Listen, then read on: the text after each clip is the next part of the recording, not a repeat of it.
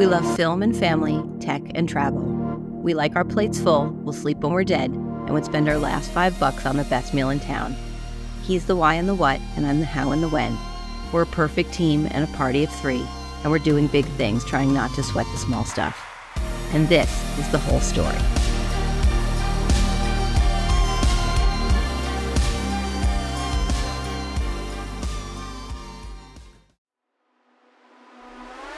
July 20th, 2022.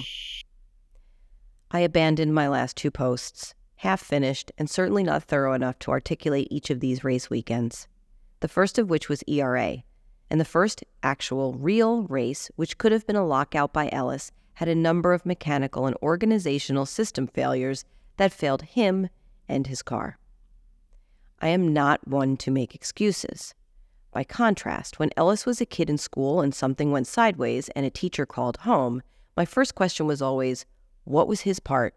What is our part as parents? I'm still this way, likely to a fault.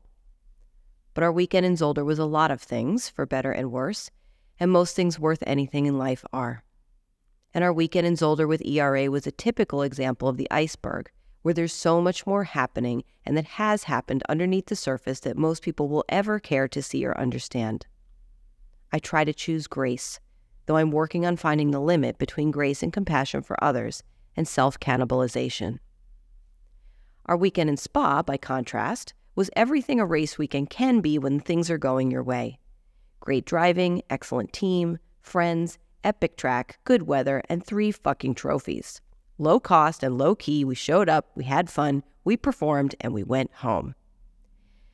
And so, today it is exactly two years since we left home for the first time in 2020. Exactly two years since I sold my car, sublet our beloved Hoboken apartment, sent my dog to live with my in laws, and attempted to enter Germany in the middle of a global pandemic to put my kid in an electric racing kart. A kart, not even a car in a series which now, two seasons later, instead of growing and evolving, canceled the whole series this year due to lack of driver interest and politics. It definitely feels longer than two years when I start to laundry list the things that have happened, the places we've been, and the people we've met. We went to petting zoos. We have accumulated multiple storage units. We've battled with the German authorities to get Ellis a schooling exemption, and he got his GED we ultimately gave up that Hoboken apartment and now battle with a feeling of nomadic existentialism when we think about going, quote, home to the United States.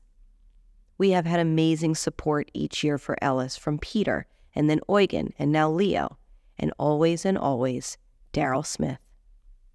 We've met a few friends and a lot of acquaintances and people who are really supportive of what we're doing, even when we're questioning it ourselves.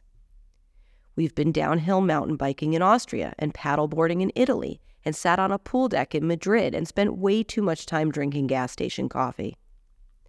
My parents have come to visit and even two friends from the States. I've worked multiple jobs. I've left the one job I've loved more than anything else I've ever done, and we're trying to sort out what can be next. We've been in debt, we've made ends meet, sold things we needed, and bought things we likely don't to make this work we had a glimpse into the feeling of ease created by wealth, and through fear and a bit of greed and an effort to try to do the right thing, we've seen it disappear. I'm still using a hand me down laptop from Ellis's middle school days, and yet we own two Formula race cars. We're far from settled, and I can say with certainty that we're building the bridge as we walk it. Anything else I'm about to write here feels cliche, or self righteous, or could be interpreted as such. This is who we are and what we're doing.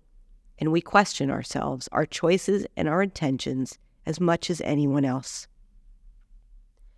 So today, two years to the day since this journey began, I can tell you that astronomically without a doubt, we made the right decision to say, fuck it, let's do it. I could say that I never would have thought we'd be here, but that's a half truth. I never would have gotten on the plane if I thought we wouldn't be. There's a fair amount of discussion about home and where that might be, and a desire to go back to the U.S. And yet, when we have those discussions, I know that each of us in our own way is referring to a home in the US that doesn't necessarily exist anymore. It's also a really, really expensive one in a place where there's no motorsport, and truly the only thing tying Ellis there is his girlfriend. Lately, I don't think about home that much. I'm happy on the road, and when I really consider what home offers me, it means taking a break. It means having nothing to do. Yes, I miss my things, and I miss our Hoboken apartment, and I miss my books and my knickknacks. I'd love a place where we have space and land and pets and a workshop for Ellis but I'm happy at the track and traveling to the track. I love a hotel breakfast or a really great Airbnb. Two years into this journey, I know that I want Ellis to drive, to develop his interests and passions, and to get valued and paid for what he's great at. Frank and I are in a bit of a fluxy spot. We've been here before. We're making a leap from one place to another, and our back foot has left the ground behind us but the front one hasn't quite found a landing yet. It's an unnerving place, but the question asked here is not unique to the situation. The question asked here has been the one at hand forever and ever. How do we create value? How do I provide value? How am I valued for that value? For a moment in time, we had created enough wealth that it didn't seem to matter if we gave our value away our time, our energy, our insight, our IP. But that was a foolish mindset, and perhaps why the universe didn't think we were ready for it and sent the market crashing before we could protect our profits. If we were rich, we'd be broke, Frank and I have always said and laughed. We give away a lot, usually because I have the altruistic view that ultimately other people will also do the same in return for equal value. But that's not usually how it works, and not out of deception, but rather mostly simply oversight. For Ellison Electric Racing, I don't know if we're making the right decision. I know for sure that it's not the wrong decision and that it has provided us with more benefits than roadblocks. I know that it has quickened his path and developed his natural talent. I know that it makes sense to us from a philosophical point of view. But he gets in that Fiesta and it's cheap and it's easy and it's fun and rewarding so far. And it does make you think. Am I sacrificing elements of his career his development as a driver, to pursue and take part in and support an aspect of a legacy industry that is so much in its infancy that we're too early. And then there are Instagram messages and kids at the track and parents who reach out. If we're not going to do this, who is?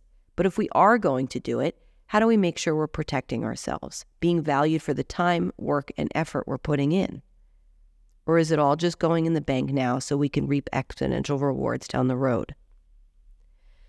So, like everyone else, especially parents, we just make decisions as we go. We weigh the options, acknowledge the limitations, push the boundaries to make it work. We might not always be right, but I know I can articulate the thinking behind our decisions, include Ellis in the conversation, and admit when we're wrong or where we failed. In two years, more has gone right than wrong, and the risks are far outweighed by the rewards.